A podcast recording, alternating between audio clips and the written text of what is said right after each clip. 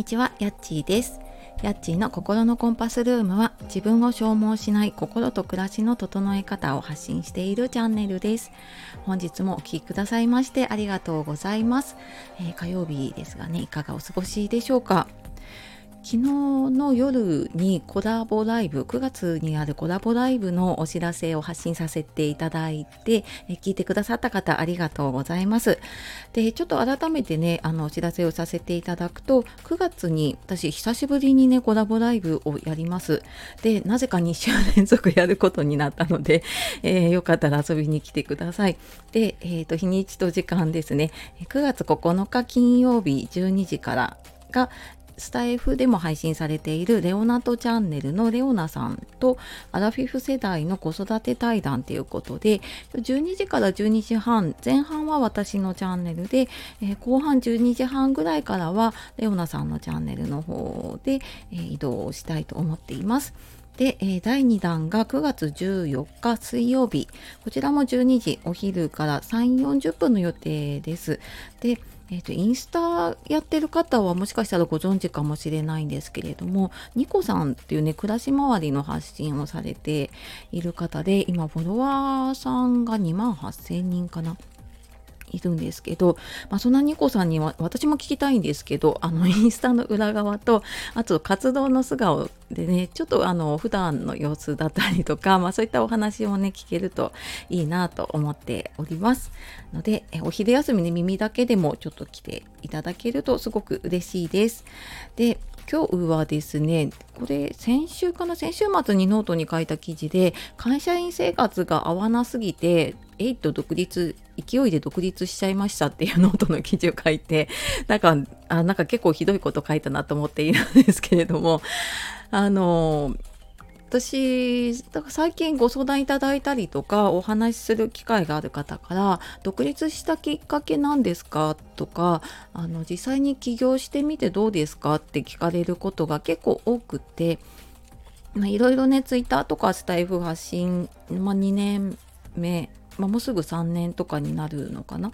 あ3年目に入るのかな？でまあちょっとずつね知ってもらう機会も増えてきたなと思っていて。でやっぱりこうして何か発信している方の中にはね副業されてたりとかいずれ起業したいと思っている方も結構多いのかなって思ったのでなんかこの記事を書いてねあのスタイフでもお話ししようと思ったんですけれどもなんかねどんなにひねってもこうキラッキラしたような企業女子みたいなねそんなストーリーだったりとかすっごい志を持って独立した話が全然出てこないんですね。で出てきたのはこの、えー、と会社員生活が合わなくて独立した私の まあそんな話なんですけれどもまあちょっとねあのこんな感じの人もいるんだなと思ってね聞いていただければと思います。でまずね私ずっといつか起業したいって言ってたんですね。でいつか起業しますって言ってもなんかどれだけ待ってもいつかって来なかったなって 思っています。もしかしたらねこれあのこれ聞いてるあなたもねいつか起業しようって思ってるかもしれないですけどこのいつかね本当に来ないんですよ。で私5年前ぐらいに会社員正社員というのを辞めてでそこからフリーランスで就活終わりの方のね就活の講師をしたりとかパートで介護の仕事をしたりとかってちょっとゆるくあの活動していました。でその頃にブログは稼げるっていうのを だからそういうビジネス系の方の発信を見るようになってでえ稼げるんだって多分ね情報弱者だったんですよねその頃ねだからなんか何にも調べずにもうなんかブログを早速始めてあきっとこれ続けてれば私も不労所得が入るかもしれないみたいな感じでなんかもううかうか始めちゃったんですね。でまあこんな気持ちで始めてるからやっぱ時間のある時にちょっと記事書くとぐらいで、まあ、どうしたらいいやってったらいいかとかもあんまり真剣に向き合ってなかったんですよね。で副業って言ってもねこれやっぱ仕事の一つだと思うんだけれども多分副業やってるとね今の仕事の収入があるからまあいいやっていう甘えがあったのかなって後からね思っています。であとはね副業に向き合ったとしてもなんかうまくいかなかったら嫌だなって思ってなかなかこれをね真剣にやろうって思ってなかったんです。でまあそんな時にねちょっと予想もしない天気っていうのが突然やってきて、まあ、私がその時ね本業で働いていた、まあ、その介護就活関係の仕事が、まあ、突然ちょっと契約終了というかなくなってしまってでいきなりこう無職みたいなね現実がドーンってこう目の前に現れてしまったんです。であの介護の仕事なのでもしかしたらね探したりとか、まあ、実際に声かけてくださる方もいたりしたのでどっかでね働くことはできたかもしれないんだけどもうなんか、うん、周りに気を使って結構家帰ってくるとねぐったりしちゃったりとかなんか周り無職その仕事関係の人もだしお客さんに気遣いすぎてね本当になんか疲れたなって思っていたのでなんかこれ以上ねなんか自分が不器用で繊細でだったのでやっぱり会社員で働いてると自分をすっごい消耗しててでこれ以上続けるのちょっと限界かなって思ったんですね。でそれともう一つはやっぱり自分のやりたい仕事をというかねやりたいことをやらないまま諦めたら後悔するかなって思ったんですよ。でなんかそんなのもあってまだ全然何やろうっていう軸も決まっていなくって動きながら決めようって思ったこの時が多分私にとってはね起業しようって思ってたそのいつかになったんだと思います。でやっぱ最後はね自分で決断しないと何も始まらないというかね何も進まないんだなっていう、まあ、こんなちょっとふわふわした感じなんですけどねここでなんか自分がちょっと起業してみようかなって思ったきっかけというかねになった出来事でした。でいざねじゃあ起業しようとか開業届出そうって思ったけど肝心な中身が全然決まっていなくて なんとなくコーチング、まあ、心理学学んだりしてたのでねコーチングやってみたいなって思ってたんだけどその知り合いに声かける以外にどうやって知ってもらったらいいんだろうなとかどうやってこれ仕事にするんだろうってっていうのが全然私考えても答えがなくっていやなんかここでやっとね現実を目の当たりにした感じで でまあその時にねちょうど私のちょっと知ってる方が、えっと、ビジネスコーチしてる方がね体験セッションの募集をされていてで、まあ、そこでねセッションを受けて、まあ、悩んだ末にもうちょっとここれ本当にちょっととね自分でやるんだったら一人じゃ無理だなと思ったので継続のねコーチングを受けました。でそこであのビジネスの仕組みの作り方だったり、まあ、よく言うねブランディングとかコンセプトとかそういうものを作ったりもうね決めなきゃいけないことがすっごい山盛りだったんですね。